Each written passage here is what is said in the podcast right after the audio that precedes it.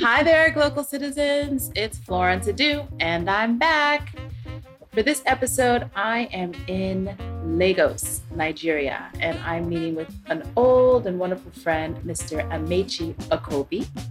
He is, I want to say, really one of the epitomes of what global citizenship is like, and you're going to learn a lot about that in our conversation. But I'll give you a brief intro to Mr. Okobi. He is the Group Head, Corporate Communications and External Affairs at Access Bank. He is a cyclist. He is a father, and he is an art lover. So I'm going to pass it on to you, Amechi. Welcome to Global Citizens. Thank you very much. Thank you. So tell us more about who you are. So like you said, I'm a cyclist. Mm-hmm. I'm actually driven by my passions. I happen to be a marketing person who's in banking. But if you ask me who I am, I would say cyclist first. Okay. I would say art collector second. Okay. And then I would say banker. Banker. Yeah. Right. Okay, I like that. Where are you from? I'm from Nigeria. Specifically, I'm from Delta State, Asaba. Okay, wonderful. Tell us more about, so you said if you asked me, first of all, if we were to ask you, you're first a cyclist. So as you know, this podcast is a little bit about like your craft that you create and generate income, or like mostly people's jobs, but that you think of yourself as a cyclist first. How did that come to be such a passion for you? And how does that potentially relate to your work? Okay. So cycling is, I believe, the toughest sport. Cycling is a means through which I stay healthy. Cycling will help me live till I'm 90. And if I can cycle till then, better. But cycling also is about challenges. It's about driving yourself beyond what you think possible. It's about setting goals and driving for those goals. You can do it by yourself, or you can do it as part of a team. So how does that translate to work life? Perfectly, because in your career, in your work, it's about setting goals. It's about setting goals that seem insurmountable and just hunkering down and going after those goals and achieving. So there are very, very definite parallels between my cycling and my career. Got it. Makes a lot of sense. So let's get a little bit into the nitty gritty. So you're here living in Lagos, and I don't think of Lagos as a city of cyclers. So tell us a little bit more about how you discovered it, because I've seen you grow in this passion of yours, and it's wonderful. Okay. And so tell us a little bit more how. All right. So first of all, a small correction: cyclists. Cyclists. Yes. Okay. No cyclist want to be called a cycler. None. I know of none. So wonderful. Okay, good. I like that. So. Yeah. Now, how did I start cycling in Lagos? Definitely, the roads are not great. Yeah. Definitely, it's mad motorists. Mm-hmm. So you find that a lot of us tend to ride in packs. Okay. But because of the fact that the average cyclist is pretty well heeled, he's not, or she's not, your run-of-the-mill Nigerian. So these people are bankers, they're lawyers, they're doctors, they're politicians. These aren't regular folk. Mm. So because of that fact, motorists kind of give us the respect that we deserve. Okay. Not as big men and big women, sure. But just as, okay, these guys are doing this thing. And if I hit one of them, I have a whole lot more than just a bad day. So sure. They kind of just respect. Let us be. Yes. So in that regard, we're lucky. And they see us, you're up at 5 o'clock in the morning, right. You're riding. We're not doing this for any prizes. Sure. So they're like, okay, this person must be a little crazy. Let me just leave him or her alone. And it works. It sounds a little bit like admiration. It's kind of like when you see, like when I go training, people are often, no one bothers me. You know, exactly. They give you the, yay, yes, go ahead. Yes, yeah, yes. Yeah. Okay, that's wonderful. Okay, so where... I'm thinking globally, you said you're from Nigeria, born in Asaba. Where else have you lived in the world? Okay, no, did you say born in Asaba? Yes. No, I was born in New York. Aha, exactly. Yes. So you are a Nigerian-American, I guess. I am. Yes, I am. Right, yes. So how did you find your way back to back and forth? Okay. So I lived in New York for quite some time. And for the longest time, I never thought of coming back home as an option. Mm-hmm. I was happy in New York. I had a life in New York, and New York made sense. But Nigeria and Africa kind of calls to you. You have responsibilities, you have parents, you have siblings. People look up to you and wonder, okay, you've gone to the US, you've learned all this, you've gotten your education, you've gotten all this learning behind you, bring it back home to solve our problems. So it wasn't a hard sell. Once I got on the plane, I knew I was going back home.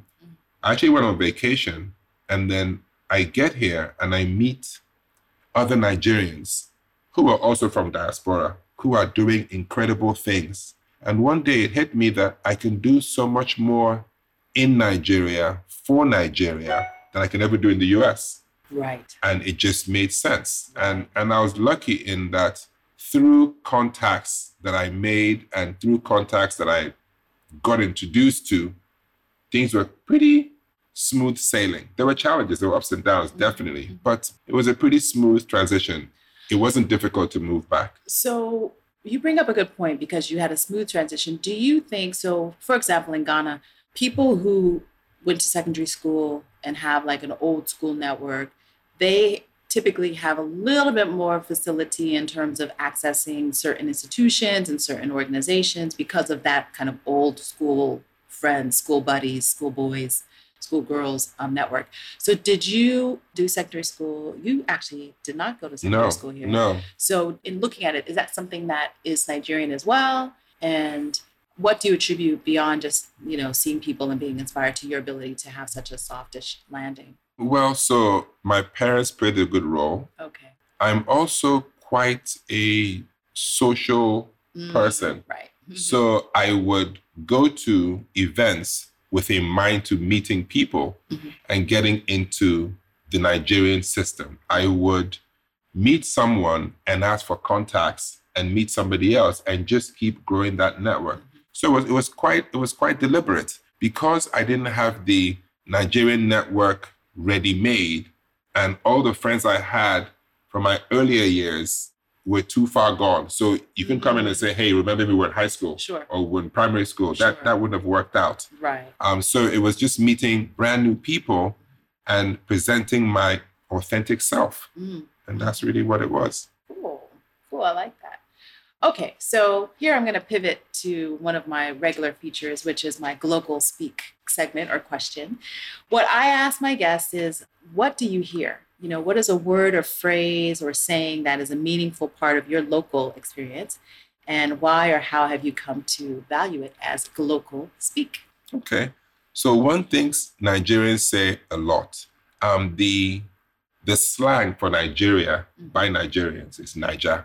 Yes. So you hear Naija, no, they carry last. Naija, no, they carry last. Exactly. And what that says is that we will not take last place. Okay. So our struggle, So our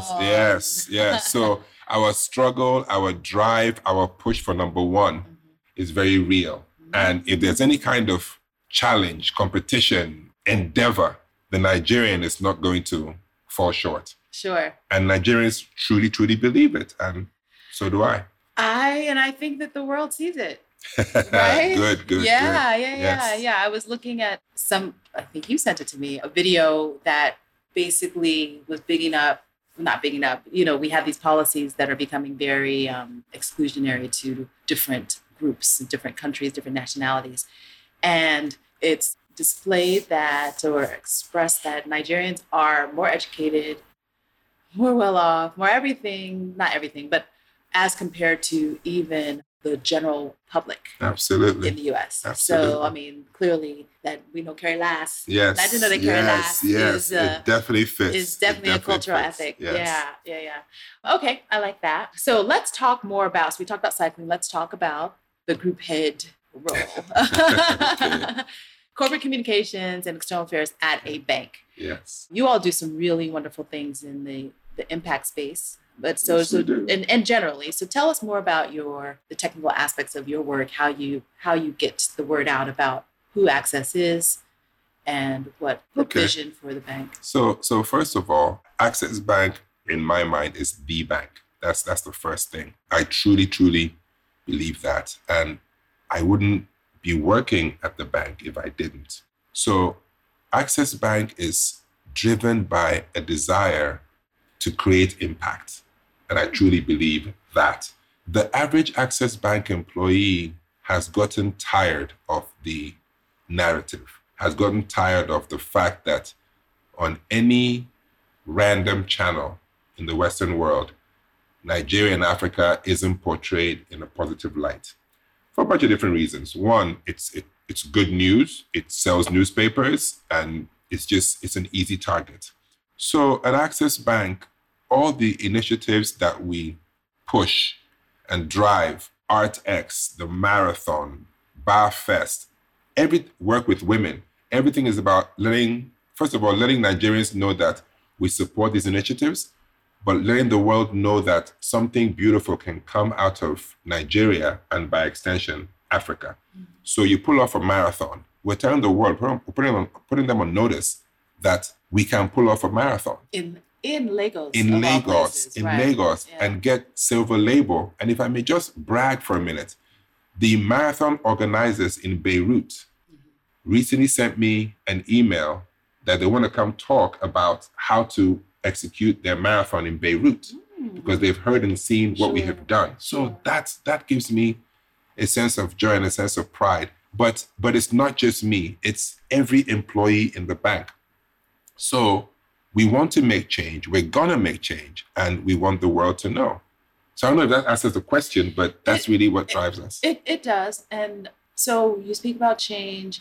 I want to ask you more specifically about another of your projects. But before then, how do you measure impact? So you want to do this, and, you know, banks are kind of the big, bad, rich fathers. It's so, I mean, I see it in all banks. So they're making there's a lot of money. Yes. And so me working in a social space and having to try to talk to banks and talk to people about what exactly are their goals for choosing which kind of endeavors, is it that they actually have figured out metrics for really saying, we're doing this not only because we think it feels good for what have you, there's something beyond that. So how do you measure impact? How do you? There's a definite feel-good factor. And when you talk to people, you see it, you hear it, you feel it. Sadly, we haven't, number of women we touch, for example, can be very easily tracked. Mm-hmm. Number of schools we're involved in building, we can definitely track. Number of students that we touch through our initiatives, they make it through secondary school and going on into university, we can definitely track. We have a W initiative that oversees the maternal health system, I think it's called. And this helps women with their maternal issues. It helps families complete. So we support fertility programs. Mm-hmm. So women that want to go through in vitro services and all that, through MHSS, we support that. Mm-hmm. And you can track how many women that we have actually helped. What is It's Maternal Health Service System, I think. And I should know that. It's disgraceful that I don't. Sure. But yes, but basically it talks to maternal health. Mm-hmm. And the sad thing about, in particular, maternal health, so we get audited. Okay. All the time. We apply for awards and they ask us, for example, when you just asked me, how do we track these initiatives? How do we know it's working? And we can track everything but how many women have gone through our fertility program. When you think about fertility, we're not at the maturity level in Nigeria where a woman can happily tell you, oh yes, this was through in vitro. Okay. So they just kind of have to take our word for the fact that we have helped 15 women, 100 women, 200 women, they take our word for it. But oftentimes, so last year, they actually wanted to call somebody. We try to keep the names private. We try to keep the names of children private. So we'll never actually put their names out there because, again, like I said, there's still an unfortunate stigma around these treatments. Sure. But because we're being audited and we had to fill out this application for this award, we had to talk to one particular woman and get her permission for the auditor to call her. And she raised all kinds of hell. Well, I don't want to. Well, should I? Mm-hmm. So we convinced her. Okay. So they called. We had her on speakerphone. Mm-hmm. And this guy, who obviously had he wasn't as savvy as he should be about the sensitivities of what this fertility is. Treatment and all of that. So he's asking questions that I wouldn't have asked, essentially. But he asked these questions, and at some point, this woman went into a very unplanned praise of Access Bank that she feels like we're her family now. If she could, she would name the baby Access. And it was just incredible. But you could hear the emotion in her voice. So we had to signal the guy, okay, you got what you need. You got what you want. Now stop. And just take our word for it that it's not something we want to be doing. So that's a little more difficult to track. Sure, and that's kind of the quiet victories. Yes, exactly. Particularly having to be conscious of culture, right? So there are those things that, we hope to evolve so that more people can have help. But it is those sensitivities. Very delicate. Interesting. So speaking of awards and other, this year you have something big coming up that Access is a part of. Tell us more about what that's about. So on the 26th of September, we're part of the Global Citizen Festival. Poverty is a big deal in Africa. And I mean, the statistics show that it's just, we're in a desperate, desperate place, but we can fight it. And we have a target to essentially eradicate poverty by 2030.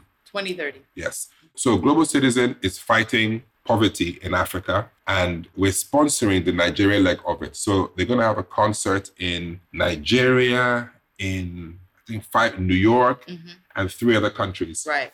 So Access Bank is essentially driving the Nigeria leg. So we'll have about 5 or 6 or 7 artists that'll come and perform in Nigeria in a place called Tafawa Balewa Square, but it'll be running simultaneous or in tandem with other concerts around the world. So if you remember Live Aid and We Are The World, that kind of magnitude of concert and event, that's what we're doing. But it's tiresome when an international body comes to Nigeria or Africa to help you fight poverty. I was never a big fan of the Live Aid initiative and the We Are The World and all of that, because I think it is a Nigeria problem. It's an Africa problem. So really, we should lead the charge. We should fight the fight. And if international bodies want to support and be a part of, then great. But when it's the other way around, it's not sustainable. It really isn't. Yeah. Because it's their fight and we're kind of just tagging along. Exactly. So, we're dumping our problem at the doorstep and not getting the kinds of capacity building that we necessarily need. So is that something that Global Citizen is looking at it a bit differently in terms of how they're addressing issues? Because the crux of it, if I understand it correctly, is that this movement is about empowering people in communities to do something. So Global Citizen does see that, and they're going to have a team that comes and works in Nigeria with my team in Access Bank to essentially amplify this. So the drive is to get every single Nigerian to own this and to fight this fight. And Global Citizen is aware of that, and they're okay with that. So they'll come in with their expertise and all of that, but Nigerians would take the charge and lead the charge and drive the charge. Okay, and your role is really awareness. Yes, exactly. Yeah, right, like really. So 2019, there was a big one in the UK, there was New York. So this is a new endeavor, the simulcast, right? Yes, is the first time ever. So that's kind of awesome. It's big. Nigeria gets to be a part of the Live Aid of the new generation. Exactly. Last year was in, I think it was in Cape Town. Oh, okay. So that was Joburg, but yes. But this year, it's in Africa. Nigeria, yes. Oh, okay. Yes. Yeah. So we're September 26th. We're going to be looking at what's going on here in Lagos. That's Global Citizen. No S, right? It's Global Citizen. But we're talking with a local citizen. I had to chuckle on that. I know you did. Okay, so here's a question for you. Yes. What is your favorite or innovative mindset hack? Now, this is something that you can imagine or one that you already know of. Okay, so, things have to be done. And in my mind, I try and get myself to a place where I tell myself it has to be done. Not always comfortable, not always pleasant, but if it has to be done, it has to be done. And you can't push it away. So it's like you have a challenge or you have a problem. You can walk away from it, you can run away from it, but it's still there. So if it has to be done, it has to be done. Just get on with it. Mm. That's really just where it is. And again, it talks to my cyclist mindset. Mm, there's a hill you have to face. Right, because otherwise, where are you going to go? Exactly. You can't go around it. You cannot. You place. Just have to hit it and just go. Yeah. So it's as simple as just keep going. Just get it done. Yeah, yeah. It is. It's very simple. But you can imagine all the obstacles that we construct. Absolutely. And are sometimes constructed for us. But true, but the idea, that's a great hack. Is like just. Reprogram. Completely. Keep going. There will always be obstacles, real and imagined. Yes. They'll be there. And like you said, some are put there by you. Mm-hmm. Some are put there by others. Mm-hmm. Some are just situational. Mm-hmm. We live in Nigeria. We don't always have power. We don't always have fast internet. We don't always have good roads. Right. We just have to figure out this thing needs to be done. So figure it out. Make it happen. Yeah. I think that's one of the things that we... I guess almost sometimes don't empower ourselves with is that the African will figure out a solution, you know, and even if it's not because I think what we have is we have these deficiencies that are just based on exposure. So even though it may not be the best solution, the survival instinct of Africans has necessarily been, okay, let's figure this out. Yes. So the outcome may not be, you know, always the most efficient or effective, but it's in our ethic. And so it's kind Absolutely. Of, as you say, the Naija no dey carry last. I mean, if all Africans had that kind of... We'll be on the moon by now. Right. We'll be on the moon. Sure. You know, if Ghana said, oh, if Cote d'Ivoire said, oh, think exactly. of R&B. I mean, and even to be more competitive amongst each other, that creates, you know, that's what has created all of, you know, Absolutely. Forward movement in many healthy countries. Competition. The space race was what? It was all about who gets there first. Get there before the Russians. Exactly. Yes. So just get it done, folks. Get it done. Well, what do you want to tell us a little bit more about banking? So so first of all, yeah. I'm not a traditional banker. Right, exactly. Right? My background is marketing. Yes. So I've done... Tell us... Yeah. Yes. You have a real road you traveled. Tell us more, Mr. So Martin. I worked at Revlon in brand management in New York. I moved to Nigeria. I worked at Nigerian Breweries, which is Heineken partnered. Mm-hmm. I worked at Diageo, who managed or who created Johnny Walker and Bailey's and St. Rock. Exactly. Yeah. Power brand. So from Diageo, which is a traditional, proper marketing, I get a call to come try banking. Mm. Now, beer is sexy. Whiskey and spirits, also sexy. Cosmetics, obviously, very sexy. Banking is not so sexy. Banking is intimidating. It's conservative. It's serious. It's Johnny's school fees. It's somebody's mortgage. So this is serious business.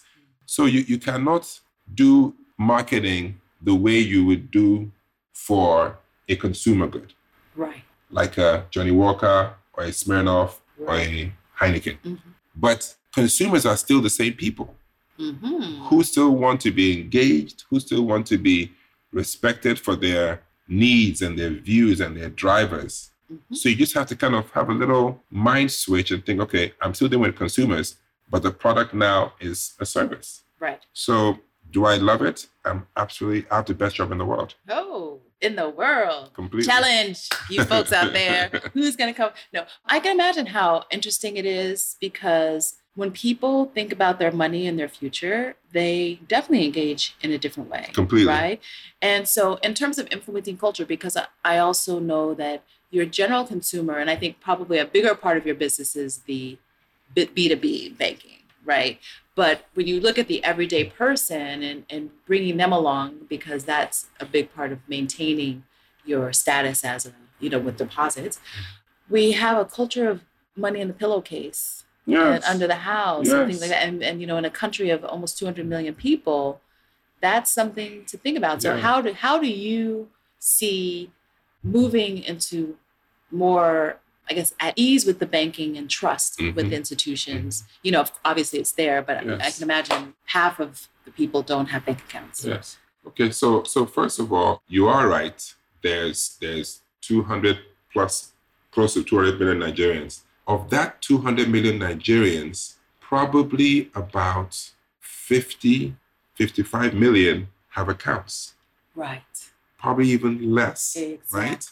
So that leaves the large population of Nigeria unbanked. Yes. So financial inclusion is something we take very seriously, because you do have, we're the most entrepreneurial individuals that I know of, right? Mm-hmm. So you have people that run businesses, you have people that hawk on the street, and they're generating income, but they don't have bank accounts. Mm-hmm. Why don't they have bank accounts, and how can we make that happen? So Access Bank recently merged with Diamond Bank.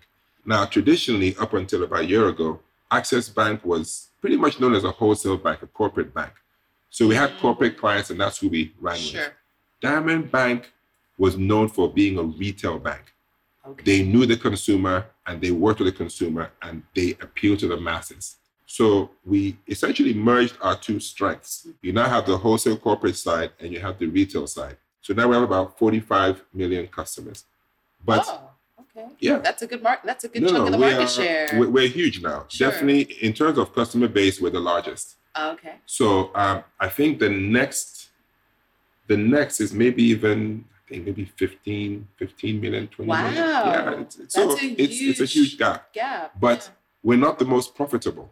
Okay. So what we're working on right now is how to mine and drive those 45 million customers to be the most profitable bank as well. Mm-hmm. And that's where the challenge lies. Mm-hmm. But your question about how do we get more Nigerians to open accounts and to actually have banking relationships, right. That's the $1 million question. Okay. So we're constantly trying to educate, trying to engage, trying to get them to trust a little bit more. Mm-hmm. Because the financial industry, it's a little confusing. Interest rates, what does it mean? Loans, if you default on a loan, what happens? So we're constantly educating. Right. And that's what our marketing is. Yeah. Just education, so that they know that this service is actually good for me, will benefit me and my business. Mm-hmm. Or your family. Right. Exactly. Or your church, your community. Yeah. So let me ask you this, because the informal economy is highly, I want to say, involved in the mobile money space. So you have people unbanked, but yet you do have this mobile, these new banks, these smaller banks, which are the telecoms. Yeah. So tell us a little bit more about how you work with, because you have to have a strategy to work with the telecoms because they can't manage it all. So how do you integrate that? How does that mesh with your numbers and your market share compared to what they have? So there's no question about the fact that the telcos are a real, if I can use the word threat, they are. Mm. Fintechs are also a real threat. But what makes telcos and fintechs interesting is the fact that they can't. So to have a banking license, risk and compliance is a real issue, right? Because you're messing with people's money. Mm-hmm. So the regulation that we have to deal with that govern how we relate to customers is so stringent. Mm-hmm. And for a telco, even though they have the customer base, to come in and just ease into that, there are definitely barriers to entry for them. Yes. Because the regulatory bodies would just not let it happen. Right. But on the informal side, it is happening, and we know it's happening. But let there be a couple of losses happen, or a couple of frauds happen, and they will think differently. Right. So the only way I think this can actually work is through collaboration. Okay, right. So banks and the telcos. So MTN, for example, has well over 60, 70 million customers. Mm-hmm. Do they all have bank accounts? Can they all have bank accounts? Mm-hmm. So we're working with people like that, your MTNs, your Airtels, your Glows. Right. But these telcos are definitely ripe for partnership. Sure. And that's the way to do it. Because end of day is about getting that 200 million Nigerians banked. So does that relationship look, and this is just me, like, I'm a problem solver thinker. So does that relationship with the telcos, because so I have a mobile banking app that has, I can do my mobile money transactions on that app. So is it being a facilitator for those transactions is the name of the relationship that you're going to have with telcos? Or is it that you're ensuring their deposits? Like, are there a number of different ways that you can have this relationship? Or because I'm assuming that they're competing in this market because there's money in it, right? Definitely. Their fees, that what have you, are there caps on the number of fees that they can? So what would incentivize them to partner with you? Because they can say, I'm fine. I'm doing it on my own. Absolutely. Right, exactly. But so what will keep them humble is the fact that regulations could actually work against them. Okay. And there will be ways to actually make that happen. Sure. Because end of day, the regulatory body's responsibility is to protect the consumer. So if I see you doing something and I know isn't good for you, or I know it's fraught with risk, I can go after the organization doing it. Sure. So it's mostly a risk thing. Yes. Yeah. So risk as long as they're not being so risky, if they're not compliant. Yes. Then, yeah. So the telcos can do your basic transactions, but there'll be limits. Yes. But telcos can never arrange to give you a home loan, for example. Right. Yeah. Right. The most, right. So they wouldn't be getting into the microloan, right? Nothing of the microloan. No. Yeah. So it's basically a cash transaction facilitator. Yes. For now. Yeah. Ah, so that's something to be watching. Yeah. Like what happens next in that space? Okay. So now I know your time, my friends, is coming. So I always ask my guests a few questions that go deeper into just who they are, so that also gives people insight into how deep they can go into themselves. So let me ask you this. As a marketer and as a person, so personally or professionally, what is your value proposition? You know, I like to think of myself as a kind person. Mm-hmm. And I'm really inspired by the be kind approach to life. Mm-hmm. Yeah, it's just...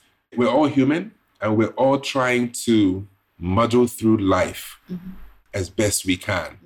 And I think we all have a responsibility to bring each other up. So just being good, being kind, trying to lift up my fellow man or woman is a thing for me. And I like that. So I like it too. I think kindness, and I like the word kind. I like how it sounds. And you speak another language. What is kind in Igbo? That's a very, very good question. Yeah. So in Igbo, the closest thing to wow, I'm going to have to get back to that one. Yes. We go there on the close. Absolutely. And I asked that question. Yeah, it's a tough one. Because the energy around the sound kind is just very... I feel like it's a nurturing word as opposed to like rock, right? So, you know, there's just in terms of how the texture sounds on your ears. So that's why I like the word. It's a soft word almost. Yes. Yeah. It kind of lulls you into like a way of thinking.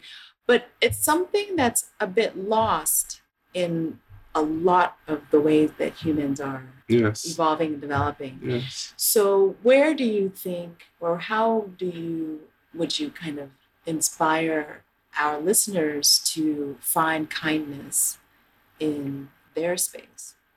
Well, I don't think you're really looking to find kindness. Wait, because... I get you, but sometimes it's not present. True, but it's not present because you, the person thinking it, has not created it or acted out of kindness. So when you go looking for kindness, you should be the person that is being kind. Right. Because yes, you're right. It's a cold, cruel, hard world where everybody is running and hustling. And one day, so we have a toll gate that separates Lekki, where I live, going into Victoria Island. And this toll gate every morning is crazy and madness. It's packed and it's pure madness. Yes. And every once in a while, when I go through this toll gate, I will pay for the person behind me. Oh, that's nice. And just keep going. That's I don't know who this person is. Yeah. I haven't seen him in my life or her in my life. Sure. I just say for the next person and I go. Yeah. So about 2 months ago, I did this and I just kept driving my merry way.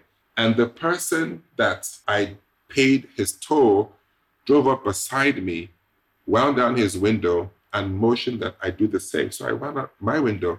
This guy was angry and fuming, and he was yelling at me, asking me if I thought he was poor. Did he look poor? Wow. Wow. Yeah. Wow. So that kind of, yeah.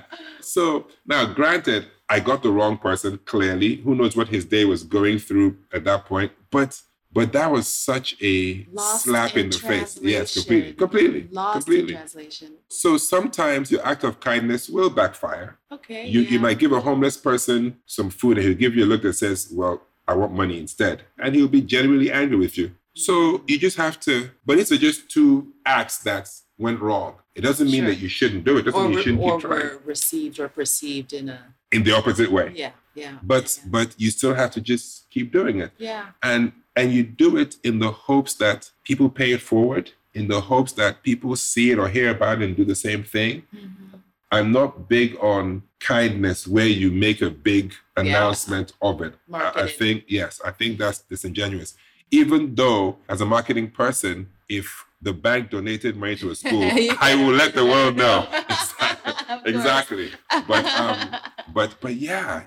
So kindness just works. Ellen DeGeneres, who I absolutely love, is my inspiration in this regard. Sure. I would love to be that kind of person. And I think we should all be that kind of person. Yeah, that's a lovely... Yeah, it's just pure magic. Lovely. Pure magic. And it's really fun to watch. And it's just like, that's one of those... And you feel good. Yeah. The thing about being kind is that from a very selfish perspective, it just feels good. So you do something good for somebody while that person is thanking and grateful and all the things that they're doing in response to your kindness, you just get a bit of a happy, high energetic feeling. Lift. Yes. You raised your vibration. Completely. So I'm kind because I'm selfish, and that's very valuable. That's one valuable thing. That's selfishness is wonderful. Absolutely. And just to be said, I don't believe that selfish. You can never be too selfish with yourself. True. I call that being self-full, and we all need to recognize what makes us feel good. That is not to the detriment of anyone else, but just making ourselves feel good. Okay, I love it. All right, so. Because you are a marketer, I want to ask another question about you. And that is, what are you reading now? So I just started reading Good to Great. Oh, okay. It's a book that came out. Classic. Yes. Came out a long, long time ago, but I just never got to it. Okay, yeah. Mm-hmm. So recently I was at an event where a speaker spoke about this book. Mm-hmm. And what it meant to, and the fact that good isn't good enough and all of that. Mm-hmm. And he spoke so passionately about it that I said, I have this book. Let me go back and start reading it again because I want to read it and actually call him and have a conversation about it. Okay. So that's what I'm reading. I just started and I'm looking forward to it. Okay. That's a good one. Yes. I remember, and I like you, I have the book. But I never cracked it. Exactly. I got it. It felt like, I got it from like our COO at the time. He gave everyone the book. Mm-hmm. He was like, I want everyone to have this book because it's really inspiring and everything. And it felt like, okay, Mr. Exactly. So you take these gifts, you put it somewhere and you go by your daily life. Right. And you're running around doing your work and your cycling and your Instagramming and doing all the different things you're doing. Right. You never get into it. But it's a definite page turner. I'm enjoying it so far. Right. And timing is everything. Yes. Yeah. Yes. And it kind of, all this dovetails with the Naija.